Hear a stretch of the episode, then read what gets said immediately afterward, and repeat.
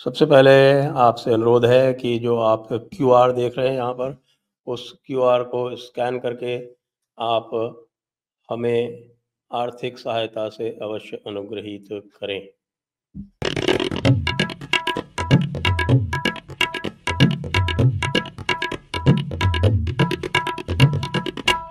नमस्ते, मैं हूँ संजय दीक्षित और आप देख रहे हैं दी जयपुर डायलॉग्स।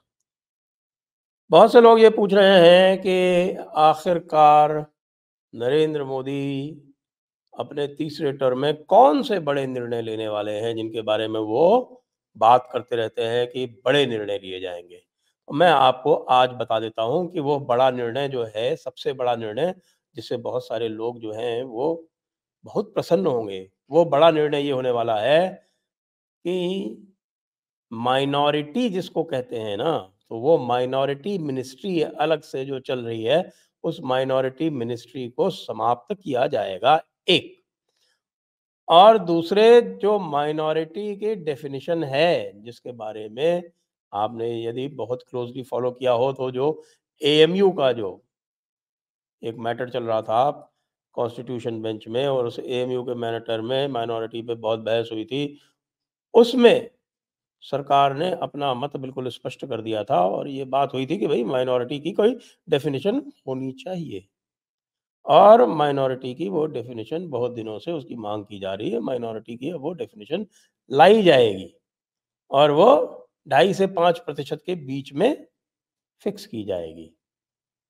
और तीसरा जो कार्य होने वाला है वो ये कि वो स्टेट वाइड अलग अलग माइनॉरिटी की जाएगी। ऐसा मैं क्यों कह रहा हूँ? आज का एक समाचार आया है, यद्यपि यह निर्णय कई दिन पहले हो चुका है और इस निर्णय के पीछे की जो पृष्ठभूमि है, वो मैं आपको बहुत समय से बताता आ रहा हूँ। वो कैसे मैं बताता आ रहा हूँ, वो ये है कि देखिए, आज जो समाचार आया है, वो ये आया है कि माइनॉरिटी अफेयर्स मंत्रालय के अंतर्गत चलने वाला मौलाना आज़ाद एजुकेशनल फाउंडेशन बंद कर दिया गया है। मौलाना आज़ाद एजुकेशन फाउंडेशन क्या करता था?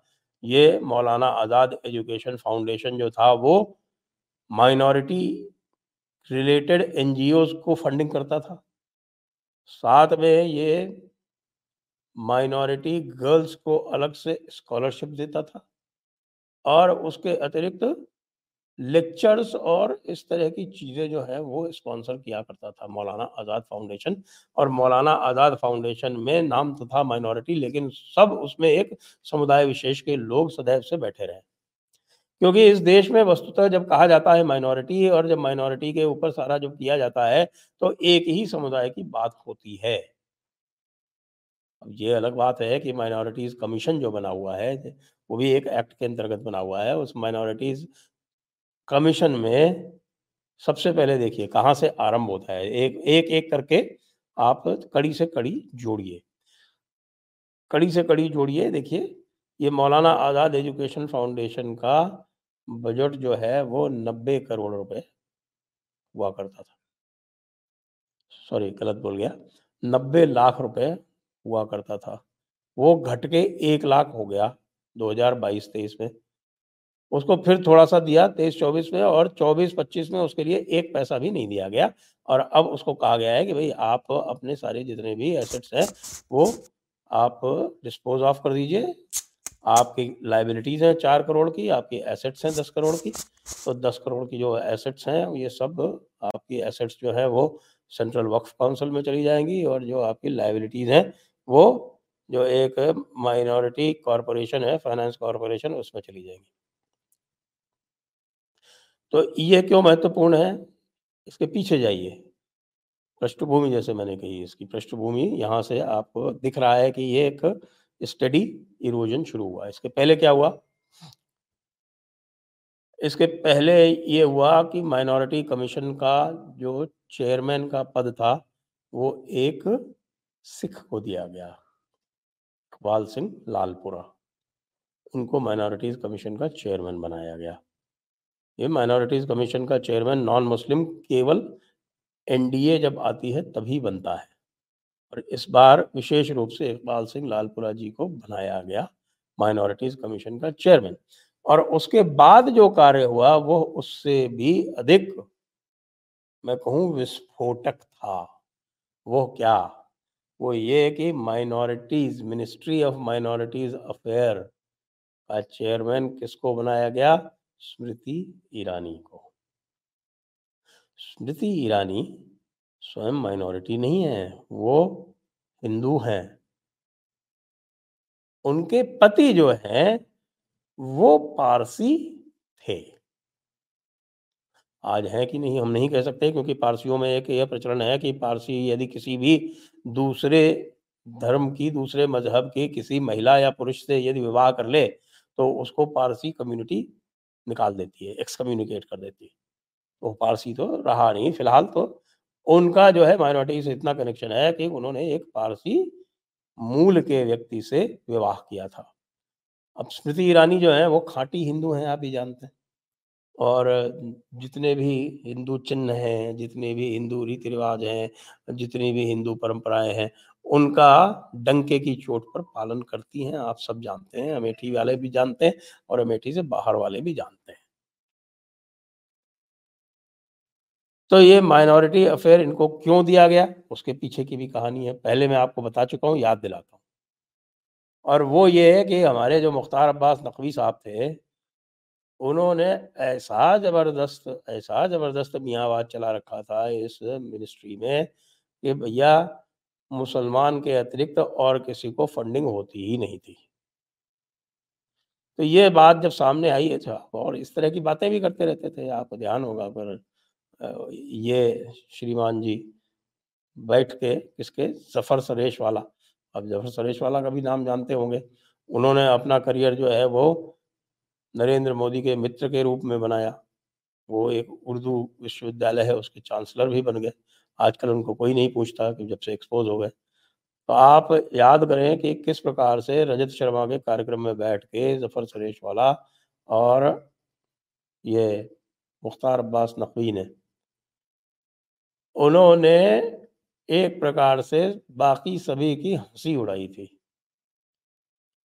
और यह असर्ट किया था कि भैया, ये माइनॉरिटी तो जैसा हम कहेंगे और जो हम नरेटिव बताएँगे वैसा ही होगा। हम लोगों ने उसका उसका बड़ा विरोध भी किया था उस समय क्योंकि इस तरह की बातें की थी उन्होंने वहाँ बैठ के। और एक प्रकार से जो आ, हम लोग कहते थे कि भाई आपकी जो किताबों में जो गलत सलत लिखा हुआ है उन्होंने सब कुछ सही साबित कर दिया और ये कह दिया कि भाई नहीं किताबों में कुछ गलत नहीं लिखा है समझने वाले की ही गलती है। और उसके बाद से लगातार हम एक्सपोज करते जा रहे हैं, बता रहे हैं कि भैया जो जड़ है, वो तो किताबों में ही है। अब आप ये देखें कि इस वर्ष 24-25 का बजट अभी मैंने एग्जामिन नहीं किया है, लेकिन तेईस चौबीस के बजट में घटा के जो एलोकेशन था, वो घटा के कर दिया गया पचास से तीस करोड़, यानी चालीस प्रतिशत की कटौती। ये बिल्कुल स्पष्ट संदेश है कि इस देश में जो भी विभेदकारी, जो भी विभेदकारी जो कॉन्सेप्ट्स हैं, वो नहीं चलेंगे। और मेजॉरिटी माइनॉरिटी का जो कॉन्सेप्ट है, वो सबसे अधिक विभेदकारी था। इसी विभेदकारी विचारधारा के कारण भारत का पार्टीशन हुआ। भारत का विभाजन हुआ। ये सारा कार्यक्रम आरंभ किया था अंग्रेज़ों ने 1906 में, जब मुस्लिम लीग ने जाकर अलग से अपना एक बना के और उनके सामने एक चार्टर प्रेजेंट किया, जिसके लिए तीन वर्ष के अंतर इन्होंने एक अलग से मुस्लिम इलेक्टोरेट बना दी 1909 में। और उस मुस्लिम इलेक्टोरेट को बना के इन्होंने सदा सदा के लिए माइनॉरिटी वर्सेस मेजॉरिटी करके और बाद में माइनॉरिटी इक्वल टू मेजॉरिटी कर भी और कर दिया। जब भी आप सोचते होंगे ना आजकल, देखते होंगे बहुत सारे लोग कहते हैं कि ये मेजॉरिटेरियनिज्म हो रहा है और ये मेजॉरिटेरियन कंट्री हो गई है। तो ये उसी विचारधारा से आता है जिसको वो कहते हैं कि माइनॉरिटी इक्वल टू मेजॉरिटी। इसी आधार पर जिन्ना ने भारत का विभाजन कराया था, ये कह के, ये कह के कि we are a separate and equal nation concept समझिए। हम सेपरेट नेशन है, लेकिन हम चूँकि नेशन है, इसलिए all nation are equal to each other इसलिए हम इक्वल हैं। मुस्लिम्स आर अ नेशन वो अभी तक खत्म नहीं हुआ है, और ये जब तक माइनॉरिटी मेजोरिटी चलता रहेगा, तब तक खत्म होगा भी नहीं। तो माइनॉरिटी की डेफिनेशन अंग्रेज़ों ने कर दी कि जो कोई भी 50 प्रतिशत से कम है, वो माइनॉरिटी है। यानी 49.9 परसेंट माइनॉरिटी है 50.1 परसेंट जो है, वो मेजॉरिटी है। पंजाब का और बंगाल का विभाजन इसी आधार पर हुआ था। पंजाब में 54 परसेंट थे मुसलमान। और वो भी चूँकि जो सेंसस हुआ करता था, उसमें पहले से, बहुत पहले से ये मुल्ला मौलाना जो थे, वो सब कहा करते थे कि अपनी संख्या बढ़ा चढ़ा के बताओ, अपनी संख्या बढ़ाओ। और उस हिसाब से चौवन परसेंट थे फोर्टी वन सेंसस में मुसलमान और छप्पन परसेंट थे बंगाल में और इस आधार पर उन्होंने विभाजित करवा लिया बंगाल को और पंजाब को। तो ये जो एक थेरी है कि साहब की तीस परसेंट भी है तो मेजोरिटी है।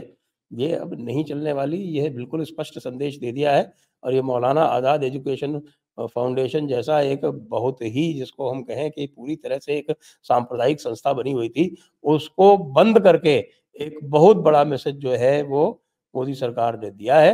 हम आशा करते हैं कि इसका जो लॉजिकल आगे जो कंक्लूजन है, जो उसका प्रवाह है, सहज प्रवाह है, वहाँ तक उसको ये ले जाया जाएगा। और ये पूरी माइनॉरिटी अफेयर्स मिनिस्ट्री ही बंद कर दी जाएगी, क्योंकि आप बीस तीस करोड़ के लिए कोई अलग से मिनिस्ट्री की आवश्यकता थोड़ी है। समाप्त करिए इसे। माइनॉरिटी मतलब लिंग्विस्टिक एंड रिलीजियस माइनॉरिटी जो लिखा हुआ है आर्टिकल थर्टी में उसको क्लियरली डिफाइन कीजिए। इसके साथ में एक वो जो कमीशन बना रखा है माइनॉरिटी एजुकेशन इंस्टीट्यूशन वाला, जिसने जामिया मिलिया जो एक सेक्युलर संस्था होती थी, उसको कम्युनल कर दिया। ऐसी संस्थाओं को भी समाप्त कीजिए। और माइनॉरिटीज कमीशन की भी कोई आवश्यकता नहीं, उसको भी समाप्त किया जाना उचित है। जय हिंद, जय भारत, वंदे मातरम।